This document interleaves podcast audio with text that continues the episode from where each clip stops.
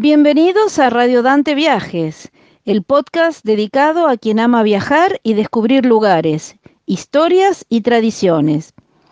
Esta es una colaboración entre la sede Dante Alighieri de Mar del Plata en Argentina y la Dante en Cambridge para la difusión del italiano y el español a través de podcast en radiodante.org. Soy Sandra Doglio y el encuentro de hoy quiere invitarlos a descubrir dos grandes mujeres de la cultura argentina muy ligadas a la ciudad de Mar del Plata. Les hemos contado en encuentros anteriores cómo surgió nuestra ciudad a partir de un simple saladero de carne para convertirse, con el empuje de los empresarios y comerciantes de la época, en la ciudad turística argentina por excelencia. Les contamos también de nuestra bella geografía e incluso algunas historias de inmigrantes, en particular la de un ítalo marplatense notable y ciudadano del mundo como Astor Piazzolla. Hoy queremos contarles sobre dos grandes mujeres de la cultura argentina y su estrecha relación con Mar del Plata. Con la llegada del ferrocarril en 1886, el pueblo de Mar del Plata, que se había fundado ocho años antes, en el 74, se fue transformando en un centro urbano moderno. Este mundo urbano en formación atrajo una corriente de población que fue gestando una sociedad permanente que habitaba aquí todo el año. Paralelamente, desde fines del siglo XIX y hasta los años 30, Mar del Plata también fue un balneario de élite. Las familias ricas, como les hemos contado anteriormente, tomaban sus vacaciones en la ciudad desde el mes de noviembre y permanecían hasta Semana Santa. Esto generó que, al lado de la sociedad que residía permanentemente en la ciudad, se fuera gestando otra de carácter temporario, producto de la afluencia de, de veraneantes al balneario. La ciudad recibía, como dijimos, a familias notables, empresarios, comerciantes y también a muchas personalidades del mundo de la cultura que, algunas más, otras menos, construyeron una relación muy estrecha con la ciudad. Entre estas personalidades deseo presentarles a dos grandes mujeres de la cultura argentina, cuyas vidas fueron marcadas por Mar del Plata y Mar del Plata fue también marcada por ellas. Iniciamos con Victoria Ocampo, un faro de la cultura argentina. Se llamaba Ramona Victoria Epifanía Rufina Ocampo Aguirre y nació en la ciudad de Buenos Aires un 7 de abril de 1890. Victoria perteneció a una familia aristocrática cuya historia familiar se mezcla también con la historia de la propia República Argentina. Hija de Manuel Ocampo, un ingeniero y constructor de caminos y puentes, y de Ramona Máxima Aguirre, era ella la mayor de seis hermanas. Como era habitual en las familias aristocráticas, Victoria fue educada en privado por institutrices. Estudió literatura, historia, religión, matemáticas y el idioma inglés. A la edad de seis años, la familia hizo un viaje a Europa, como era costumbre, visitando las grandes capitales, París, Londres, Roma, Ginebra. Por eso el primer idioma que aprendió Victoria fue el francés, seguido del inglés y luego el español. De regreso a Buenos Aires, Victoria comienza a interesarse por la literatura. Ya de niña ella había leído y admiraba autores como Julio Verne, Arthur Conan Doyle, Charles Dickens, Guy de Maupassant, hasta Edgar Allan Poe. Así, en el año 1901, la escritura se convirtió para ella en una forma de desahogo, de frente a las limitaciones que se le imponían por ser una niña bien. Así fue como escribió sus primeros artículos y sus primeros informes en francés.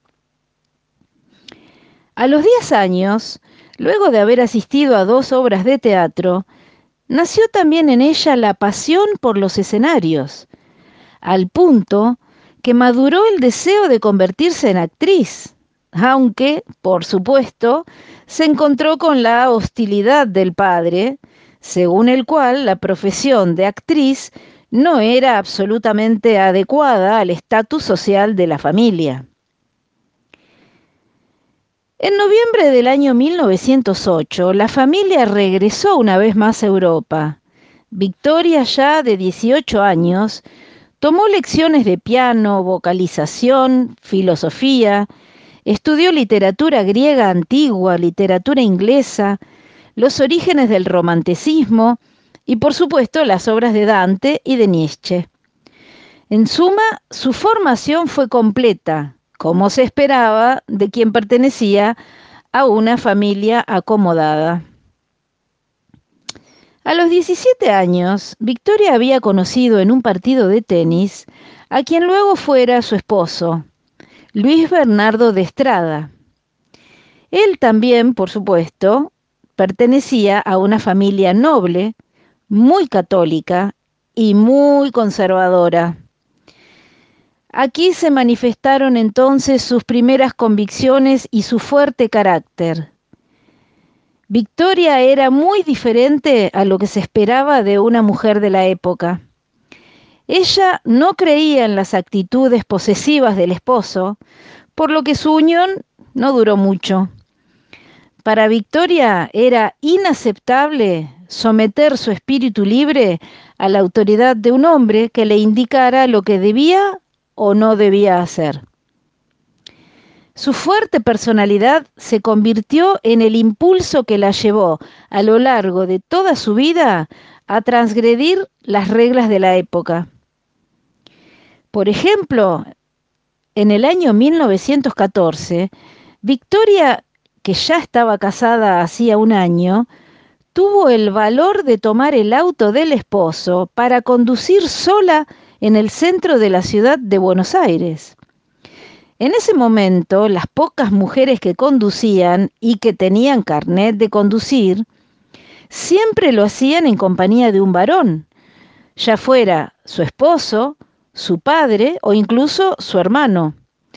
Ella, como siempre, no se detuvo con ese tipo de restricciones o mandatos sociales. Otra anécdota en el año 1938 se notó su orgullo por defender la promulgación de la ley que luego permitiría a las mujeres argentinas poder votar.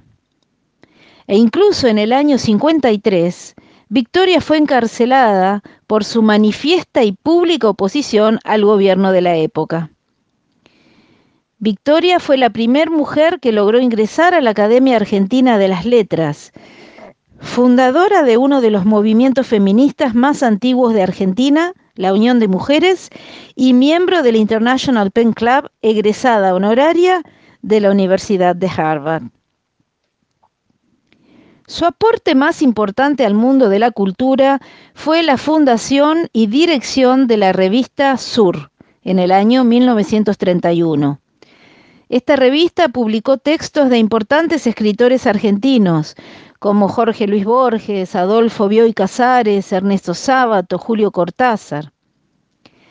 La importancia de la revista, sin embargo, está ligada a la difusión al público argentino de los escritores extranjeros, especialmente franceses e ingleses. Ahora bien, ¿cuál es el vínculo de Victoria con Mar del Plata? Su familia había construido, como era típico de la aristocracia de la época, una casa en Mar del Plata para pasar sus vacaciones de verano. La casa, llamada Villa Victoria, es un modelo prefabricado de madera de la firma Bolton Paul, que emula al estilo victoriano del siglo XIX y que llegó en barco desde Inglaterra, especialmente pedida por el abuelo de Victoria.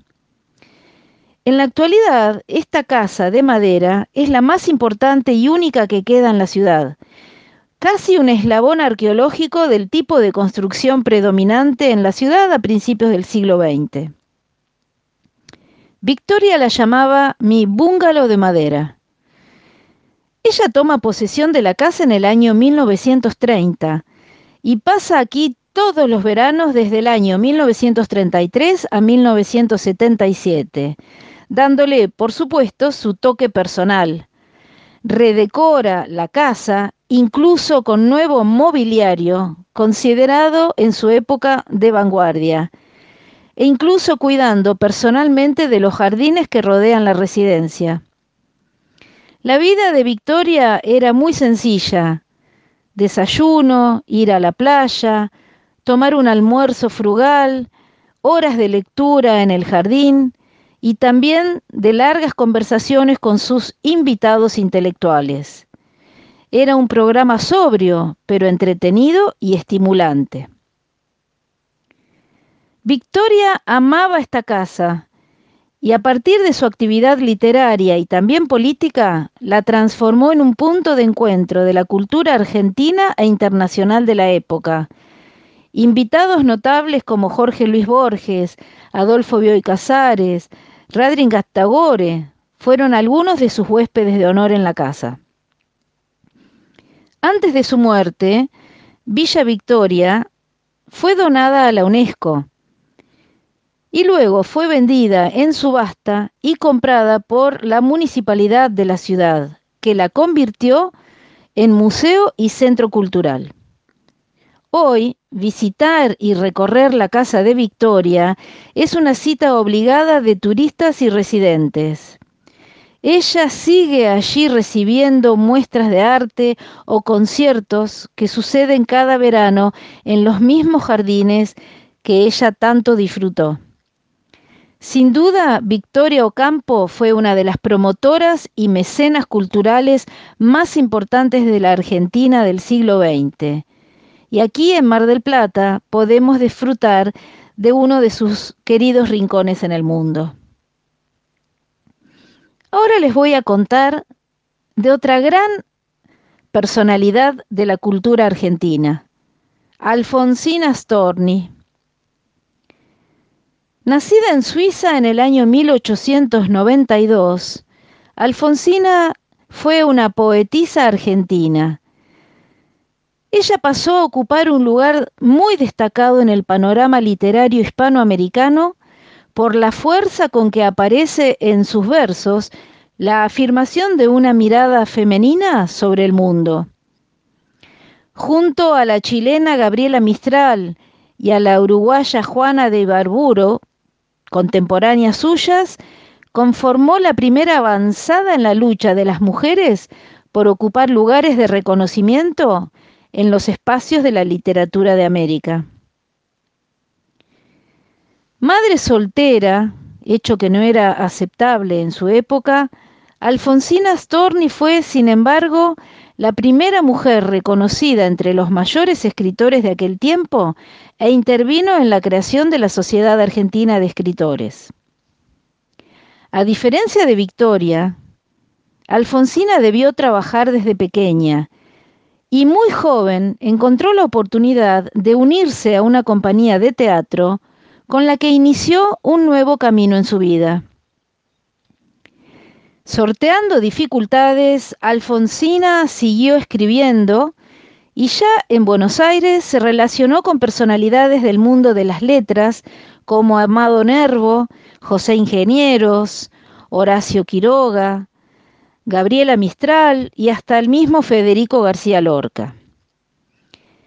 Como tantas otras personas del mundo de la cultura, Alfonsina solía también veranear en la villa de moda, o sea, aquí en Mar del Plata. Y fue aquí en nuestra ciudad donde ella decidió poner fin a su vida.